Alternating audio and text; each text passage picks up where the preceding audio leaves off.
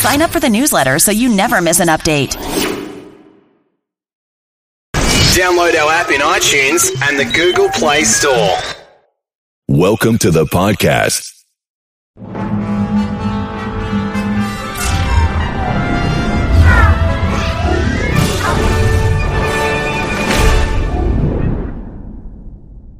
If you're looking to make an impact, there's no better place to do that than the U.S. Army. Whether your goal is to fight and cure deadly diseases, develop technologies, or seek adventure across the globe, the Army is where all of that can happen.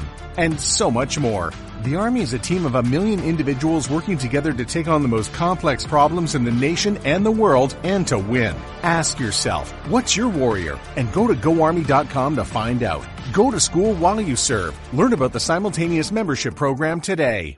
Hey, let's talk about diamonds. Selecting a diamond for an engagement ring is not an everyday experience. It's an important purchase, and at Shane Company, we make it informative and fun. And honestly, it's easy.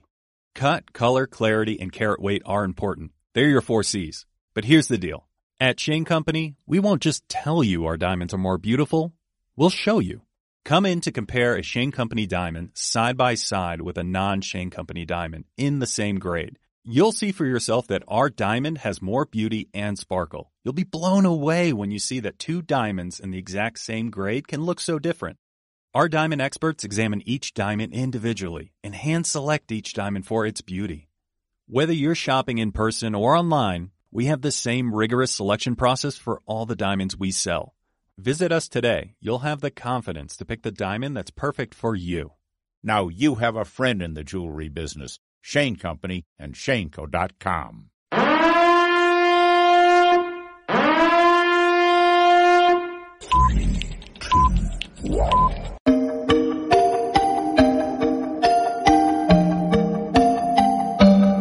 It's TJ Harris and Michelle. Fine nights if you can't tell, and they tell the truth so well. There's no walking on eggshells. No topic is off topic. Stay tuned and you'll hear about it. Politics and social problems, and the thoughts on how to solve them. The hottest show on radio, talking to people in the know. If you want the truth, then trust the host, cause they gon' keep them accountable. They say plain, that's the way it is. It's in the name, it's the way they live. They're about to be on your radio. Send it plain, enjoy the show.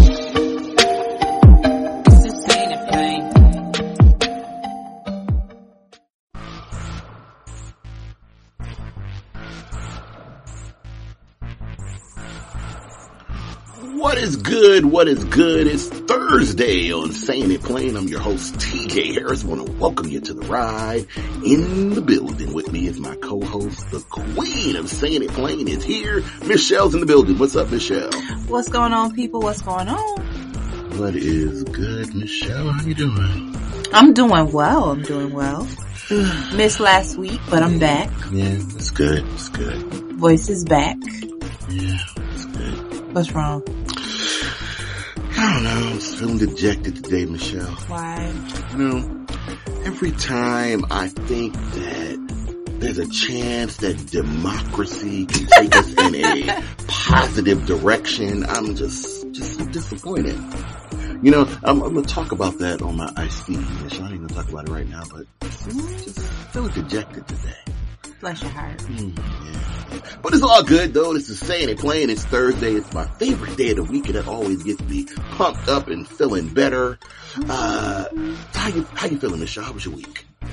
My week was good. My week was good. You know, been battling trying to keep my voice together, but it's been otherwise well.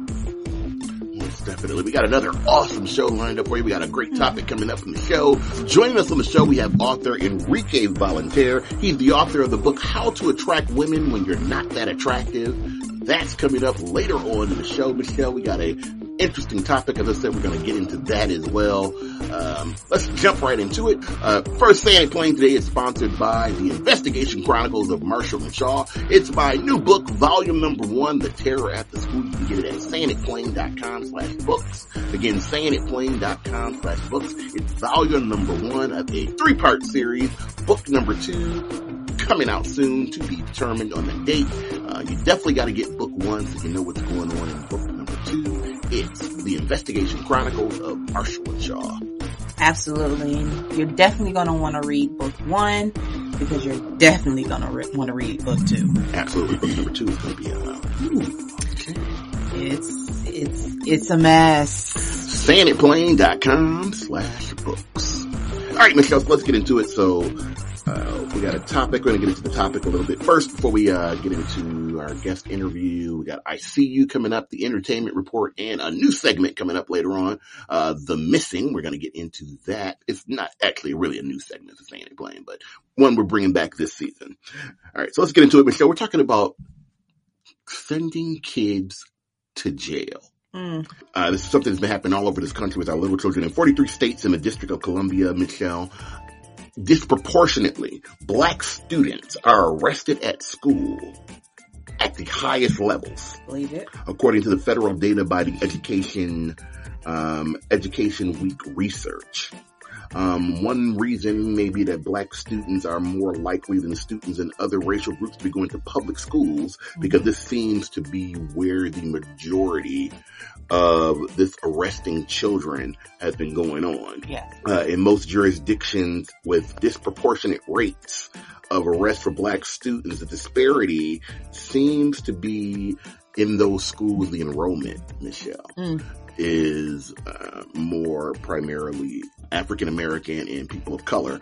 And so it seems that in these schools, they've decided to have police to where when you go to these private schools, Michelle, that are predominantly white, there's no police presence in these schools. No. And these schools more have a resource counselor. Mhm. You know, and, and I, mean, I, I was going to say resource officer. That's the wrong word because it's not a resource officer. They have counselors. Yes. And when students get in trouble in school, they go see the guidance, Guidance counselor. counselor. To Talk where in public schools, in predominantly black and brown neighborhoods, They don't have they don't have guidance or they have a part time. Right. The guidance counselor comes to the school once a week.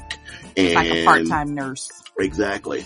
And the schools have, but the schools can afford officers. They have police Mhm. officers who are off duty police officers working in schools dealing with children.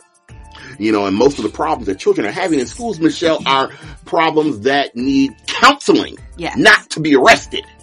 Or it's based off of kids that are going undiagnosed with different issues. Um, a lot of times we see kids acting out and we automatically believe that they are ADHD. When in actuality, you have a lot of kids that are dealing with anxiety.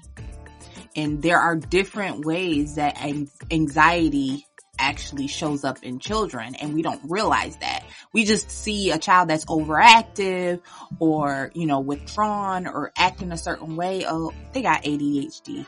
Uh, you know, and that's a label that's quickly thrown upon younger kids. And then you're over medicating these kids and with mental illnesses or disabilities that have been diagnosed by doctors when they have really been misdiagnosed.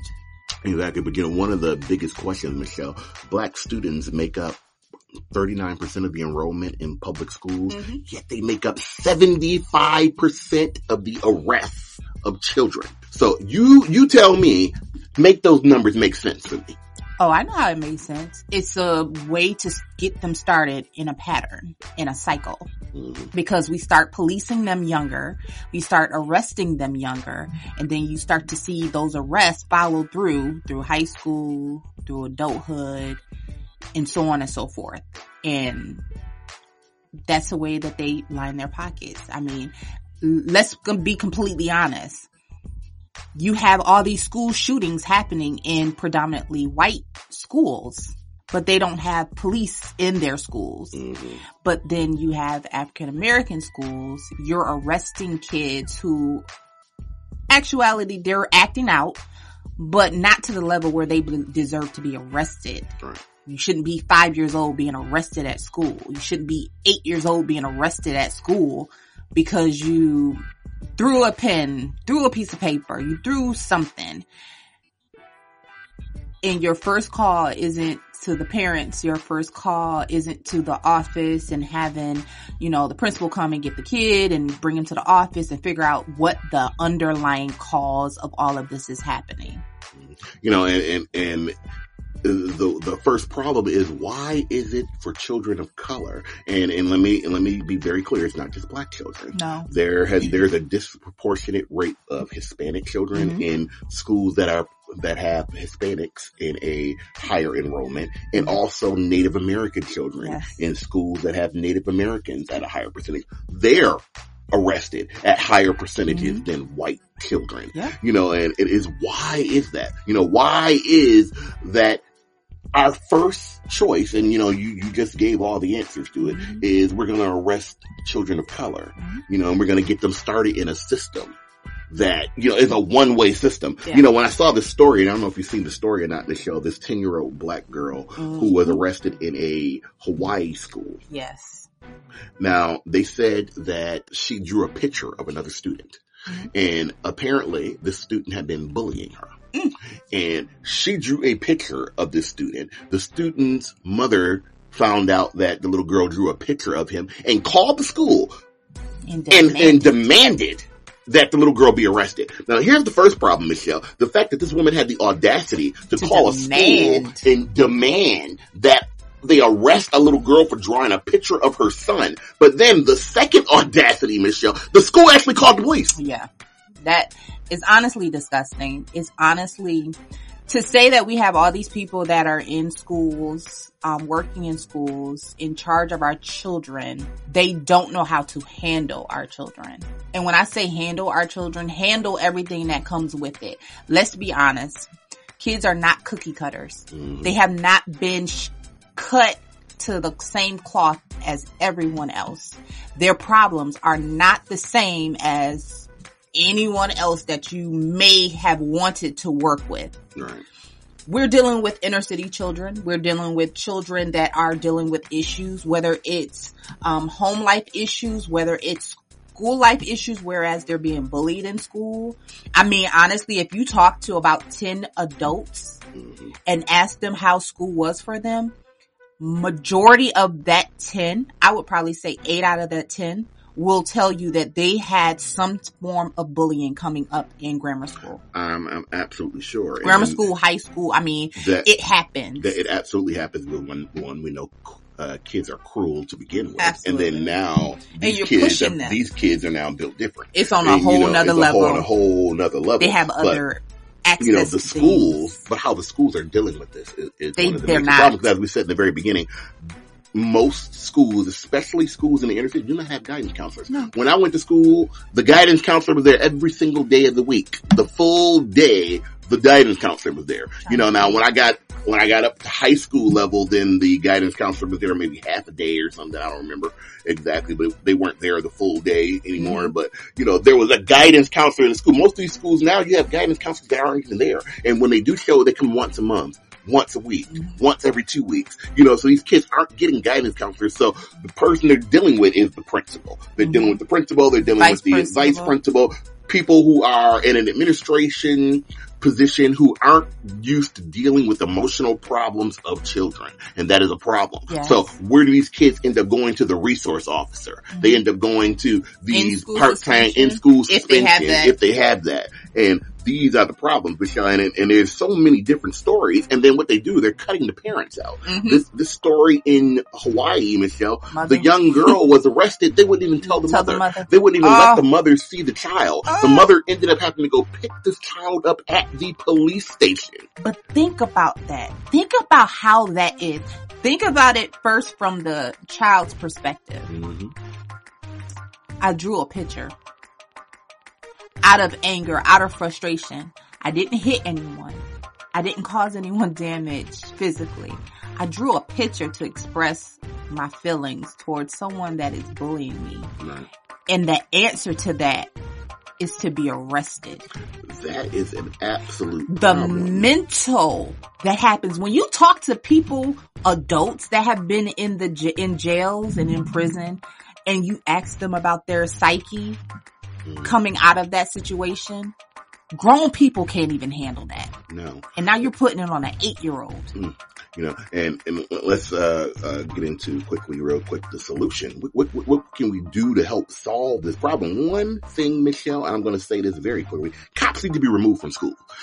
They don't know Police how to handle officers kids. should not No. be at school. We need more guidance counselors and less police officers. Mm, I, I agree with that. You know, and, and that's the first problem because, you know, if you have the money to pay for security, then you have the money to pay the salaries. Because that's the first thing they claim, Michelle, is we don't have the money to pay for guidance counselors. But you have the money to pay for off-duty police officers to be in these schools. I honestly think that the teachers on uh, also we put a lot on, on teachers, um, but one thing that we do put in the hands of teachers is being able to deal with you know the different personalities in the classroom. Mm-hmm. And being able you know there has to be some type of training on te- training with teachers on how to deal with certain situations and to recognize a situation and call it and then have a way to actually address it and call it out to the principal or someone else higher up to kind of help facilitate that within mm-hmm. the classroom or without within the students. Exactly. And I completely agree with you. There's definitely a need for better training, but when you also have to include in that better training is weeding out the races that are in the teaching positions in school. Because There's a lot of and there's a lot of them. And training alone is not going to No. change someone who's racist. No. And you know, when you have you have these resource officers who have who are also off-duty police officers who have uh, feelings of racism, and then they come and work in the inner city. They're looking at the children in in these schools as animals, you know. And then they're, you know, I, I watched the video of this resource officer, off-duty police officer, throw this little girl, Uh, little skinny girl, pick that. her up and slam, Slam her, her. to the ground. You know, Yeah. that would never happen at a school that was predominantly white. I would, a, a resource officer would never do that to a young white girl because you know what? The uproar, the Mm-hmm. uproar, Michelle, would be off the chain. And you know, we have to make that same uproar in the in, in our Yeah. schools, in the inner city, and public schools to make sure this cannot continue happening. We cannot have our children five years old Mm-hmm. being arrested by police officers. And I also believe that parents should be a, be more active in their student in their kids' uh, school life. I should say, Mhm. meaning PTA meetings should be held. Parents, all parents, should be allowed to be to go or have some type of access to meeting with teachers and other parents and having those conversations and being able to bring up the fact that my child is being bullied by your child. How are we going to fix this? And actually being able to have that communication line open and talking to parents, each other and saying, our children have a problem and we need to get it fixed before something dramatic really happens. And then it escalates further than it already has. I mean, we, I mean, it, honestly, it's all hands on deck and it's our children's lives are in danger and the parents needs, we, I know a lot of parents have been I think this uh, parent has actually addressed it with the school system or with the um the administration at the school, but nothing was done. There should be some other line of support for parents when we are addressing issues and the administration is not doing anything about it within the school. Who's above you that can handle this? Absolutely, completely, completely agree. And we're going to definitely get back into this subject again uh, on another show because this is something we definitely need to talk about.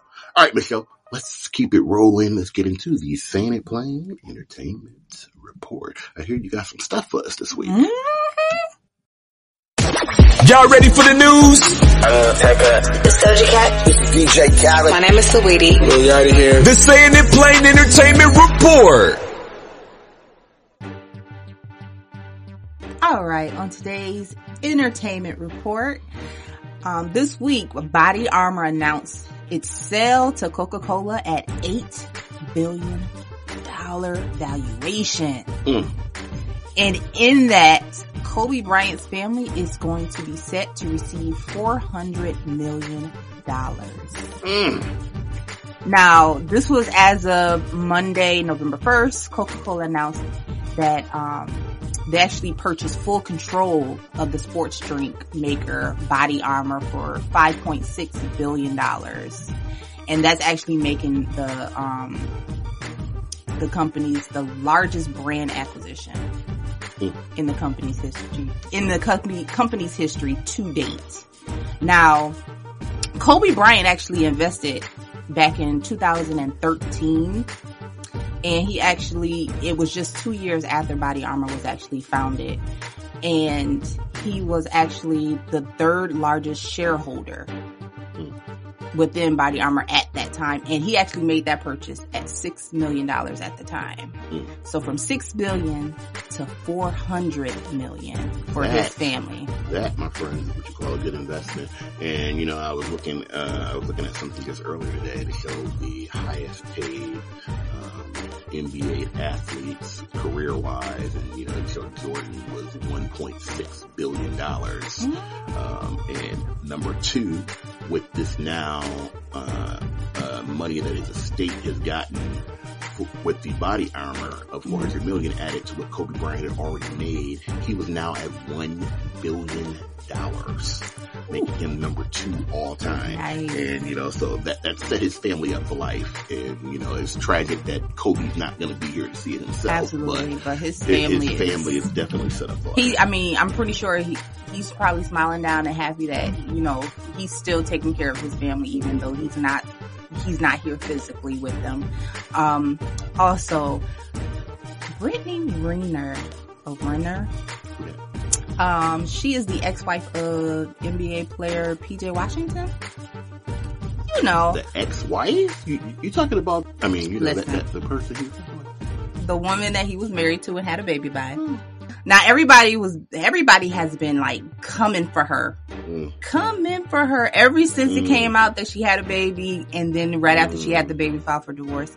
Um, but she states that she did it, she did a recent interview and she states that, you know, nobody is talking about or pointing out the age gap between Jay-Z and Beyonce or Lori Harvey and Michael B. Jordan. Because and and honestly, people have actually mentioned Jay Z and Beyonce's age difference because when she was younger, he was a lot older than her. He still is a lot older than her, but you know, not really being talked about in a negative way anymore because they're like a billion dollar uh, couple and they're doing amazing and have a beautiful family. And then Lori and Lori Harvey and Michael B. Jordan, young, dating, seem to be doing extremely well and prosperous on their own individually and together. Um, but she was just pointing that out. She's full of malarkey. and they're about to say you need to get you need to get to the point where she's full of malarkey before I have to get to it. So, and then, you know, I had to think about it and I'm like, you're right. You know, those, they have some pretty big age gaps. You know, Beyonce and Jay-Z are 11 years different. Lori Harvey and Michael B. Jordan are 10 years different. But the difference between those two couples and her situation, if anybody ever goes and search her, there's a video, there's a video that she put out where she's sitting in her car and she's talking about, she's giving an instruction as to how to bag a NBA player. And pretty much get pregnant by them because they're stupid and they don't wear protection. So she kind of gave out an instruction, instructional video on how to actually get the bag by bagging a NBA player and getting a baby. Uh, I, I, I saw that nonsense, and you know, for her to be even talking about now, oh, how people, people, uh, uh, smearing her name and this, and that. She, you basically went on and told everybody how you just played this man for to get that bag. And I mean, and that's what happens when you put stuff out there into the universe. At some point in time, it's always going to come back around. So she con- she claims that they were always they were in a relationship and they were loving towards each other, and then it just didn't work out after she had the baby, and they sep- they went their separate ways. But your past actions and past verbiage and videos show a different story, and that's why it keeps coming back to you. Unfortunately, we have to remember whatever you put out into the internet, it always has a way coming right back to you and biting you in the butt. And that is it for the Michelle Entertainment Report. That's that's stuff. That stuff. the, you know, the, the audacity some people have, Michelle, just hilarious to me. And I don't really think that her age and stuff would have been a problem, except that she put that video out. Exactly. Cause I mean, honestly, older women go for younger men all the time. Older men go for younger women all the time. It happens. It's natural, honestly, at this point. As long as you're not doing anything that's like statutory rape or anything like that. I mean, it is what it is, but you set up the narrative. We just reading the book. All right, Michelle, let's take a break. We're going to take a break on a SIP Thursday. We back up to the break with more of Saying It Plain.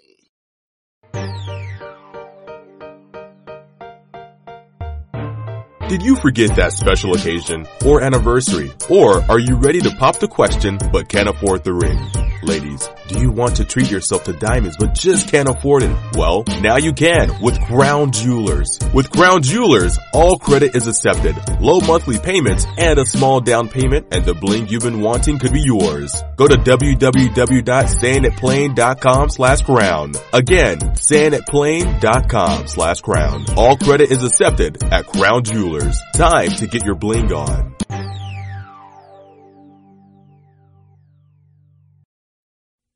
All right, Michelle, so we are back from the break. This is Saying It Plain on an SIP Thursday.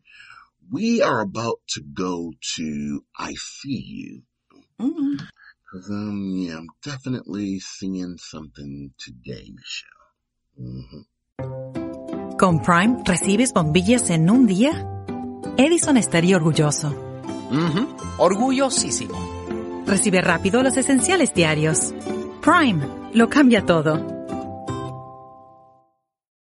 TJ is getting down to business. I see you.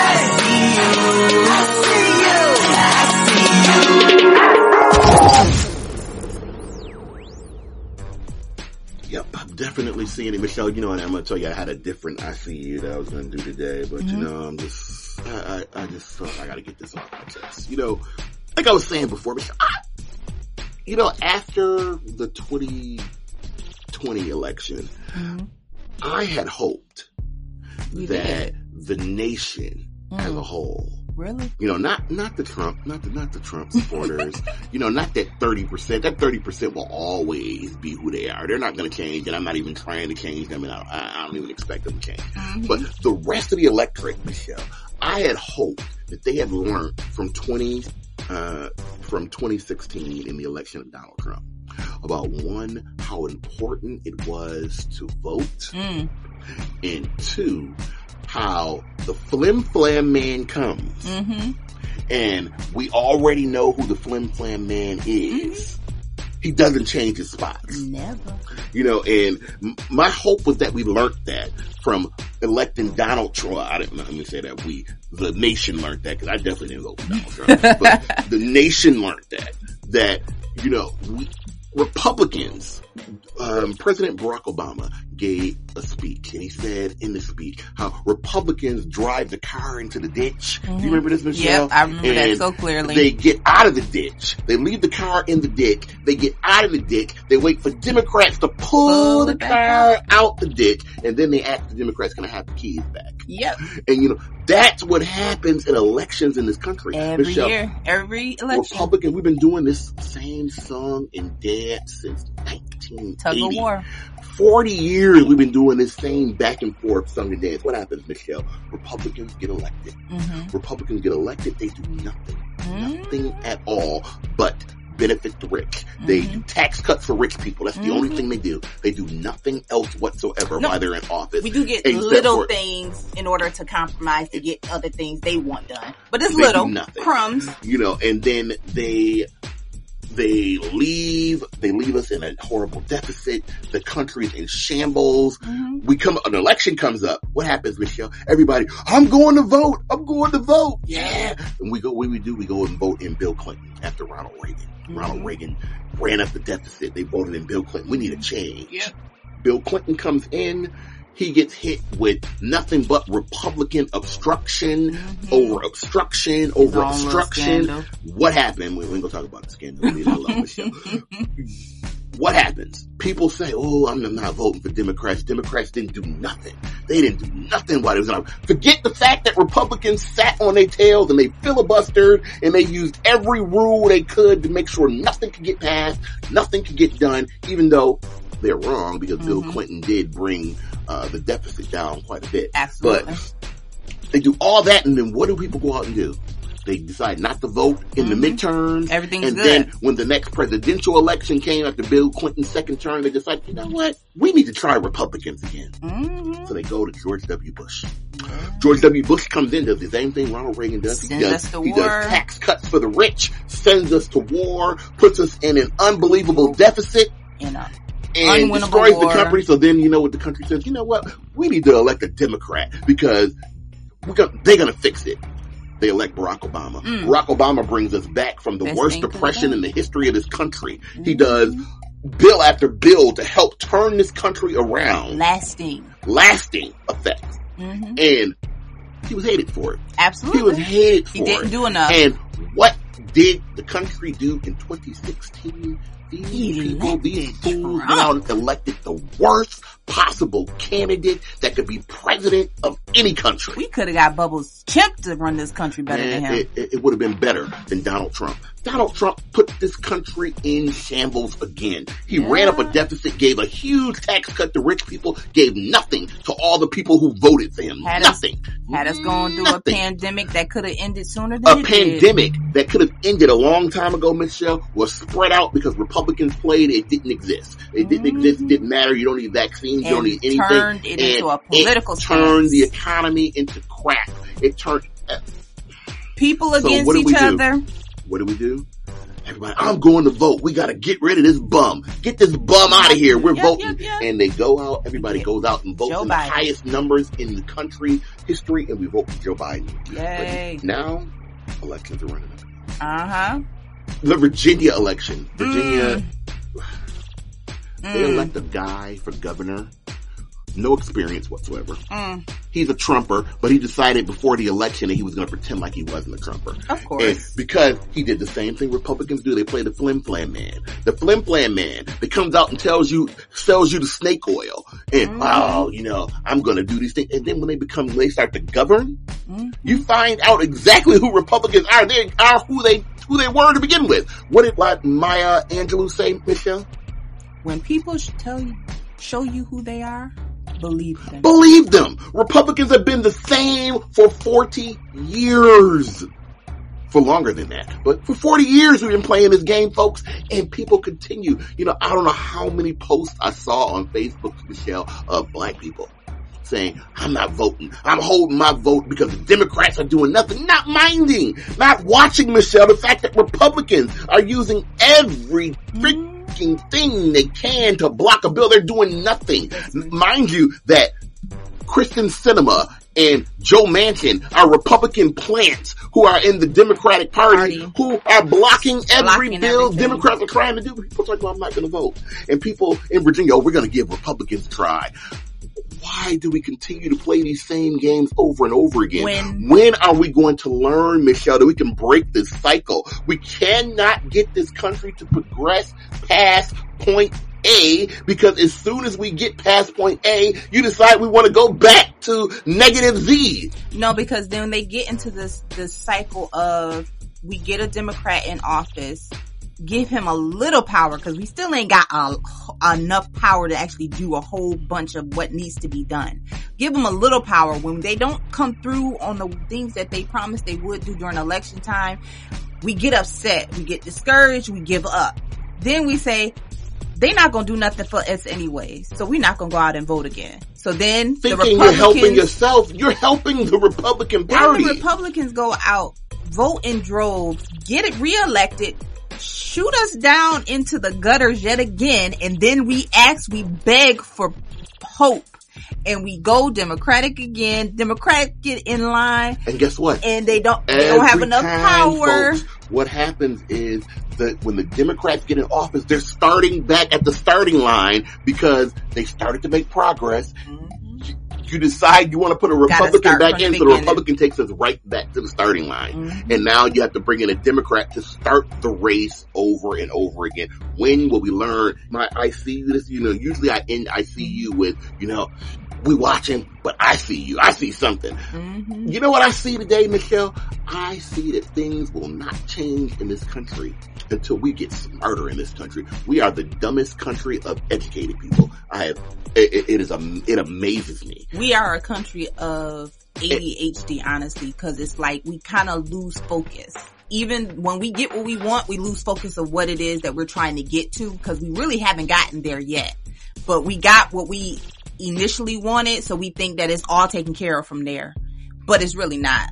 We gotta stay focused. We gotta keep our attention on the fact of the matter that people are sitting up in, at, on Capitol Hill and promising, or no, not promising, but telling you they're not gonna do nothing to help this president out. Not that they're, they're not even thinking about the people in their constituents. They're saying they're not gonna do anything to help the Democrats out. So they sh- just shooting our, they, we shooting ourselves in the foot if we're actually not paying attention and listening to what they actually are saying. Not even what they're doing, but listening to what they actually say out of their own mouths. I, I can't disagree with you at all. I, I, I just have to end this by saying 2022 is around the corner. If you give back, you decide you don't want to vote for all you people who are sitting on your tails saying you're not voting because Democrats aren't doing anything. Folks, the reason that Democrats can't get anything done because there ain't enough real actual Democrats. And if you don't get out and vote, guess what? There ain't gonna be enough Democrats and you will be back. And if you're expecting the Republican party to do anything to better this country for anybody else but the top 2%, then guess what? We see you because you are a fool.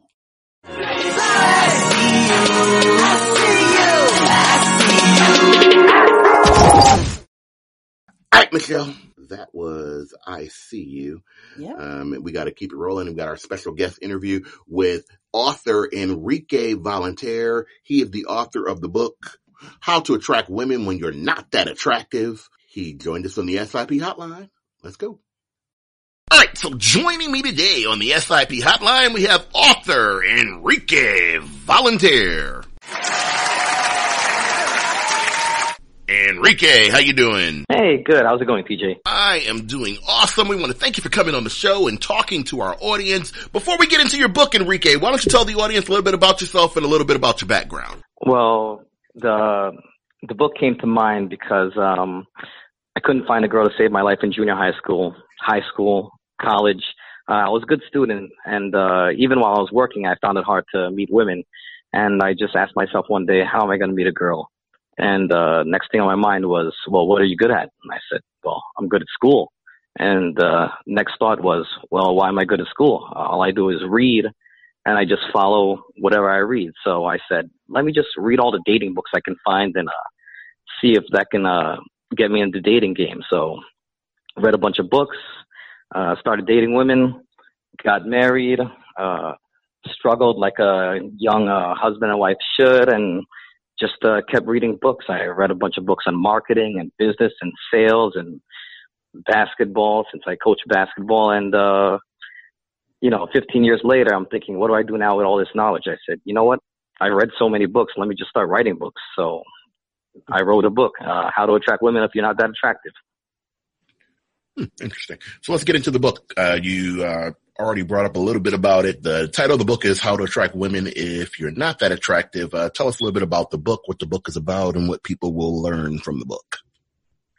Well, it's uh, the title is what it says. Um, a lot of uh, dating coaches, uh, you see that they're very attractive. I mean, in the movies you saw, Ryan Gosling was a dating coach. Uh, Will Smith was Hitch.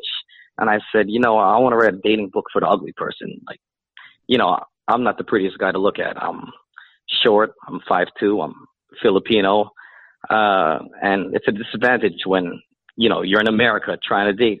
So in the book, I go over how to attract women from the point of view of a guy who doesn't have all the looks.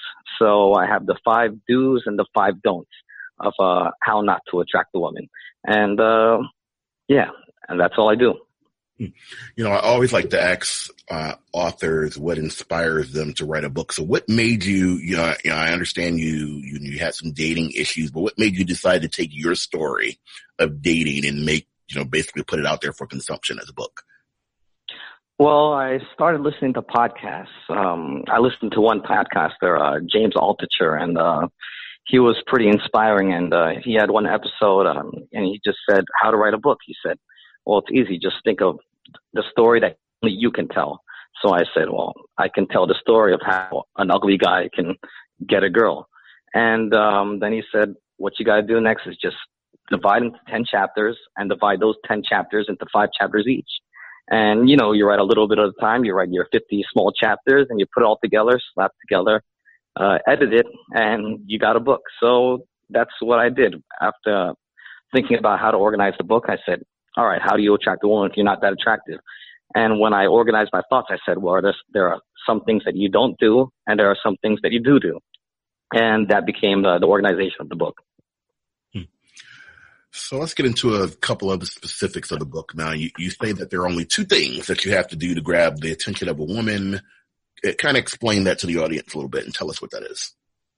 Well, a lot of guys ask me, so there's a girl I like, what do I do? And I said, it's very simple, just two things. One, compliment her. Um, one compliment her, what do you say? Nice hair, nice dress. Actually, it's kind of uh, outlandish, but say something nice. And then after that, you ask her an open-ended question. Open-ended question, she can't answer with a yes or no. So uh, you like I say, where are you going? That's going to start a conversation. You know, she might be going. She might say, oh, you know, I'm going out with my friend afterwards. In which you ask, oh, you know, uh, what restaurant? And um, you know, it's back and forth. You have the conversation. Uh, with uh, technology's days, I was just reading an article today that a lot of young people are having trouble communicating face to face because the last 15 years people have been texting and IMing each other. But the art of co- having a conversation, it's like ping pong. Uh, she responds, you ask uh, open ended questions, and before you know it, a lot of women start thinking, you know, I like this guy. He's different. I don't know what it is, but he makes me feel good about him. He makes me feel good about myself. Um, I feel like I can talk to him. And um, if you're not that attractive uh, and you can't go on your looks, you got to go on your conversation and your entertainment skills. And uh, as you've seen, a lot of entertainers, a lot of comedians, they date some of the most beautiful women in the world because one, they can keep a girl entertained, and two, they can make her feel good about herself. You brought up something that uh, uh, I wanted to ask you about since you brought it up. You, you talked about how most people nowadays don't talk anymore. Yeah, this kind of generation is kind of social media. Um, people meet online. People meet through social media. People, you know, nobody calls anybody for conversations anymore. yes, yeah. what you're saying about grabbing a woman's attention, how do you get around that for the people who don't, um, who don't talk anymore? Like a lot of people just, they aren't comfortable with that type oh. of communication anymore. Yeah, it, it all comes down to practice. Um, I had um, I had a lot of trouble uh, talking to women when I was younger, and um, a lot of times here, classic case, you have the say you take a kid in college, and he says, "I like a girl, but I can't do anything." So he goes weeks and weeks just staring at her, thinking about the moment he's gonna make his move. And on the last day of school, he finally comes over, says, "You know, would you like to get some coffee?" And she says, "Sorry, I have a boyfriend." And he's crushed. He wasted 18 weeks just thinking about her. And what I teach in my book is that you just got to act. It's practice. It's just like anything else. Um, you see a girl you like, you practice conversation, you talk to her, and uh, you know, don't be afraid to ask her, "What are you doing after this? You want to go grab something to eat?" And you'll get your answer right away. If she says yes, great. You have a date. Sometimes she'll say, oh, "I can't go," but uh, when I met my wife, my next line was, uh, "Well, can I get your phone number? You seem like a nice girl. I want to hang out with one day." And you know, luckily she gave it to me. And um, that's all guys have to do. I mean, if you're not experienced with um, talking to women, women in person, you got to get that experience. And it, you're you're going to get rejected a lot of times, but you know, just keep going. Your game gets better in time. Keep improving, and um, yeah, just like anything else, it's practice and it's repetition and it's learning from your mistakes. You know, so let's say in contrast then, because you, you have rules for how you can attract a woman. Uh, what are your rules for how you cannot? Uh, well, number one, I said, rule number one is don't commit to a girl who's not your girlfriend. That I see a lot of guys, they, like I said before, they'll see the girl, they'll think that they're in love, they'll talk to her, they'll try to go the friend route, and other guys would say, you know, why don't you talk to this girl? Why don't you talk to that girl? And they'll say, no, I'm saving myself for her. And uh, they'll just waste a lot of time thinking about her. And by the time they make the move, yes, they might get a yes, but if they get a no, they wasted time. And um, the best thing to do that I learned is dating is a numbers game. You got to talk to as many women as you can. And uh, I don't know if you remember, if you're as old as I am, but about 20 years ago, we didn't have Facebook. We had something called AOL, and we had uh, chat rooms. And everybody in the chat rooms trying to talk to each other, and you would have to try ask age, sex, and location, exchange pics. Um, I had my numbers down about 20 years ago. I said, okay, how am I going to connect with the girls? I don't like to go out. I'll go on chat rooms. Of the 40 girls that I am, I instant message. Maybe 20 will have a conversation. Of 20 have a conversation, maybe 10 of them will give me a picture. Of the 10 who give me a picture, maybe five of them will get me a phone number. And of the five who get me a phone number, maybe I'll get a date with two of them. So, you know, you talk to as many girls as you can, even though AOL is not around anymore.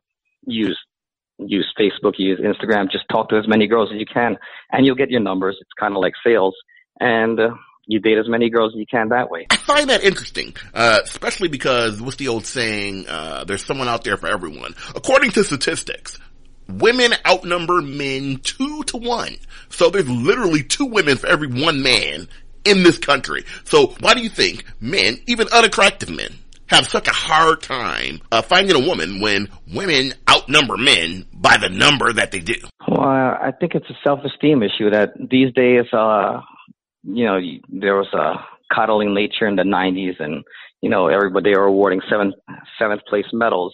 And I've seen a lot of people just, they're afraid to fail.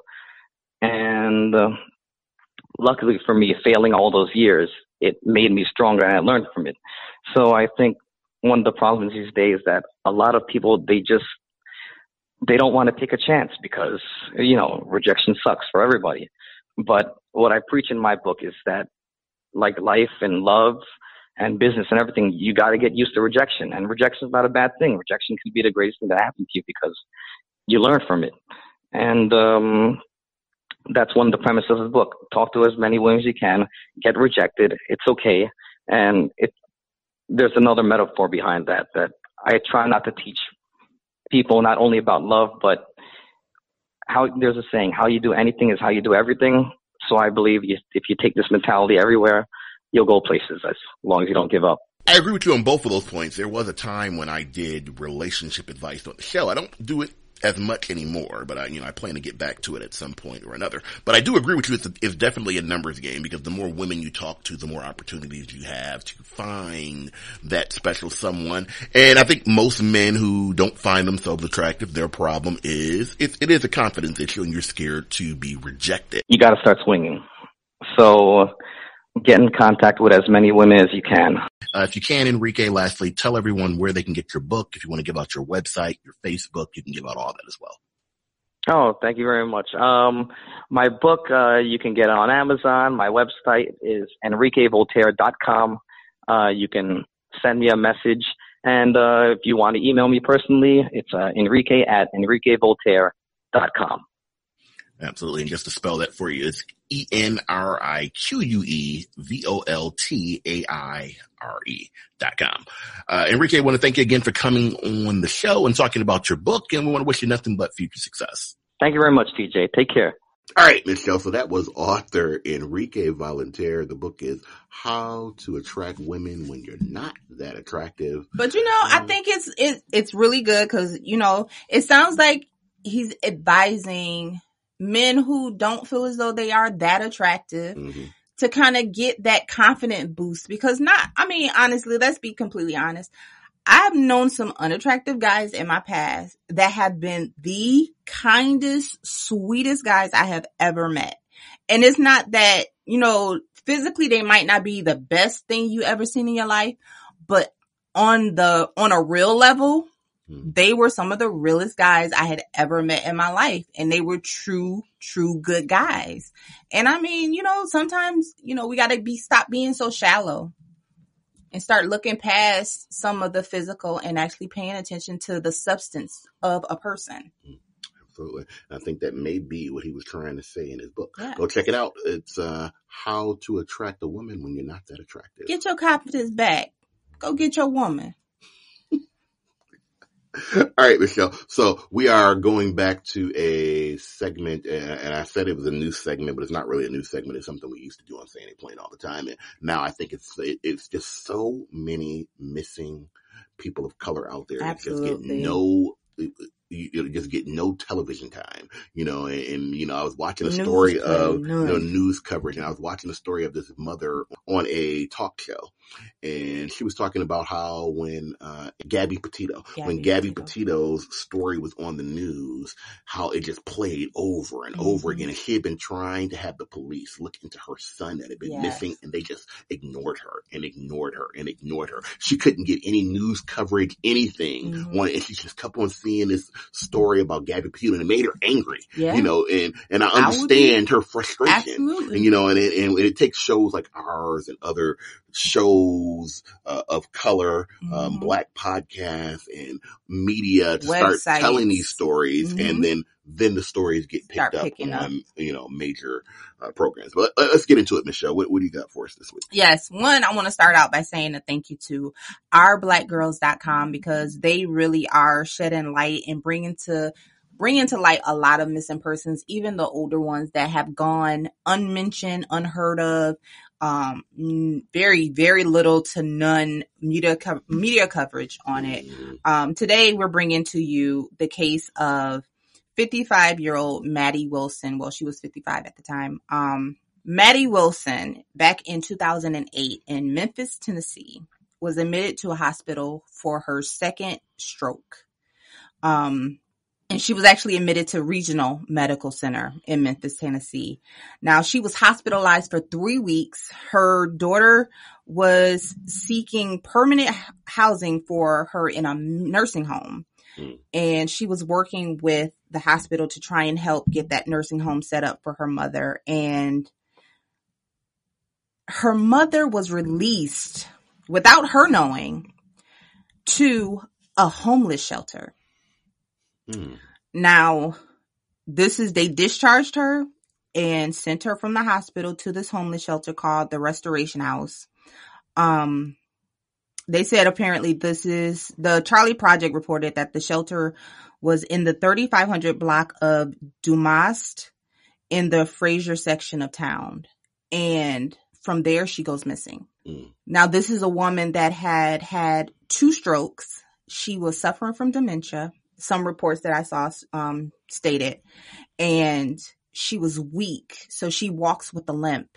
They said um, one from one story that I read, they said that she walked in to the homeless shelter, used the bathroom, and then walked back out and disappeared. Nobody saw her again. No one tried to stop Nobody her. stopped her. Mm. No. And this was in 2008. And she arrived at the shelter on July 30th, 2008. And it's troubling because they one released her without her daughter knowing and she had two strokes and she had suffered from dementia. So I'm like, I'm trying to figure out in my mind, you know how when you go to a hospital and you go to get discharged, it takes forever to discharge you. Um, but then Hours. they talk over, they have to go over all of your discharge and instructions and things of that nature and tell you what you need to look out. And for her to have had two strokes and she was just released to a homeless shelter, it's a little troubling to me because it's like, what conversation were you able to have with this woman who was known to have two strokes, suffered from dementia, and weak?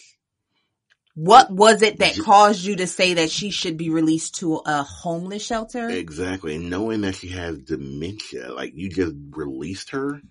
Yeah. Uh, it, something about that story doesn't sit right. You know, they said she reportedly experienced memory loss. So, you know, it's like, how did this happen? How did she fall through this, Big of a crack. this river wide of a crack Mhm. in the system and get pushed to a homeless shelter and then just be able to walk in and then walk out. They said they never proce- finished processing her, doing her intake at the homeless shelter because she left right after getting there. and nobody tried to stop her. It's sad because it's been since 2008. And she's Nothing. still missing. Still missing. No answers. Um, there's no leads. Um, I know that they, it looks like maybe like a couple years later, about two years later, they tried to refresh it and try to make it, you know, known to see if people will help and still nothing. If you can go to our girls, ourblackgirls.com, there's a picture of Miss Maddie Wilson on their website. we will have this on Saying It Plain. There's, Yeah. there's a section on the homepage of sayingitplain.com Mhm. that will link to this story where you can read the story and you, it will also link to ourblackgirls.com. um, website that will um, give you more details Yes. the story as well. Um, at the time, she stood five feet three inches to five feet five inches. She weighed 100 to 110 pounds. She had black, dark brown hair and brown eyes. Um, due to her strokes, sh- um, she suffered from slurred speech.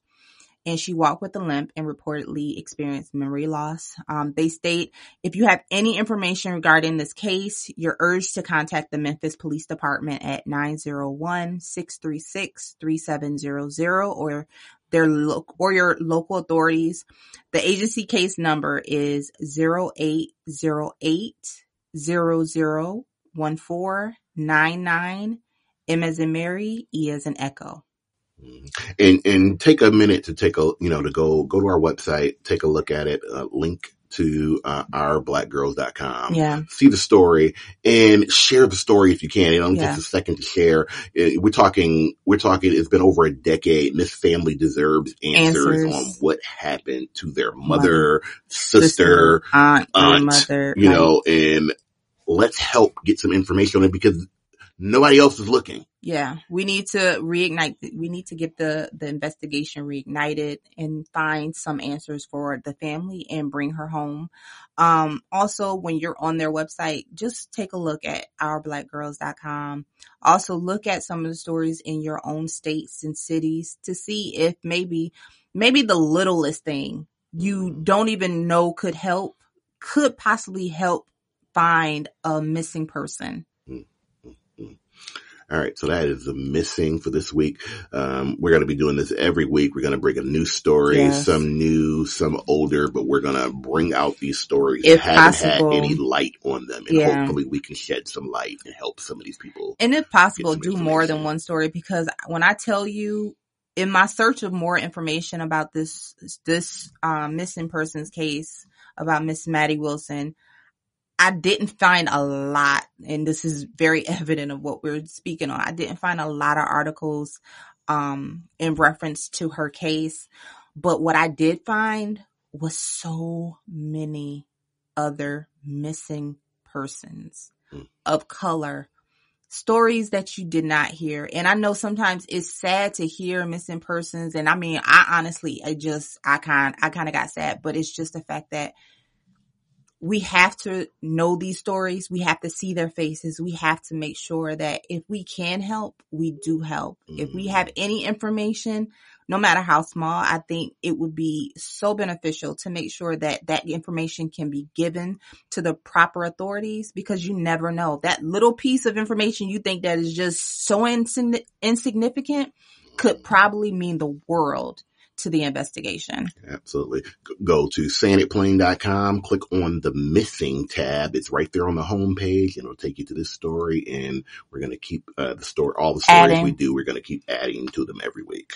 All right, Michelle. So we are approaching the end of another show. We want to thank everybody for listening to the show. Uh, Absolutely. thank our author Enrique Voltaire Yes. for joining us on the show as well. Uh, make sure you guys join us back here next week. We got another special guest interview for Michelle. I'm TJ Harrison. Thanks for listening. We'll see you. Deuces. Stay safe, mask up, wrap up. You just listened to Saying It Plain Radio. Man, I just love what you guys do, man. Follow the show at Saying It Plain Radio on Instagram or Facebook and at Saying It Plain Radio on Twitter and check out the show on the web, sayingitplain.com. I always follow. Thanks for listening. When you're sick, every minute counts. So don't go anywhere. Go to dispatchhealth.com where high quality medical care comes directly to you. No getting out of a sick bed. No crazy driving to an emergency room. No endless paperwork. No hospital waiting rooms. Visit dispatchhealth.com to learn about our medical professionals, then make house calls.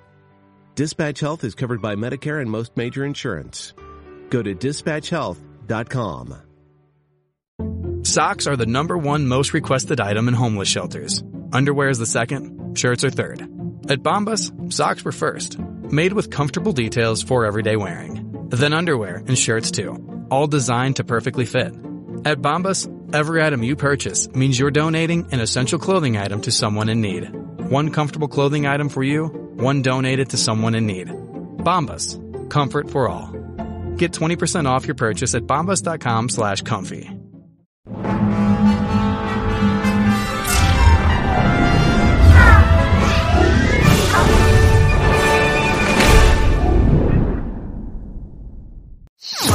Enjoyed this episode, please leave us a review on iTunes.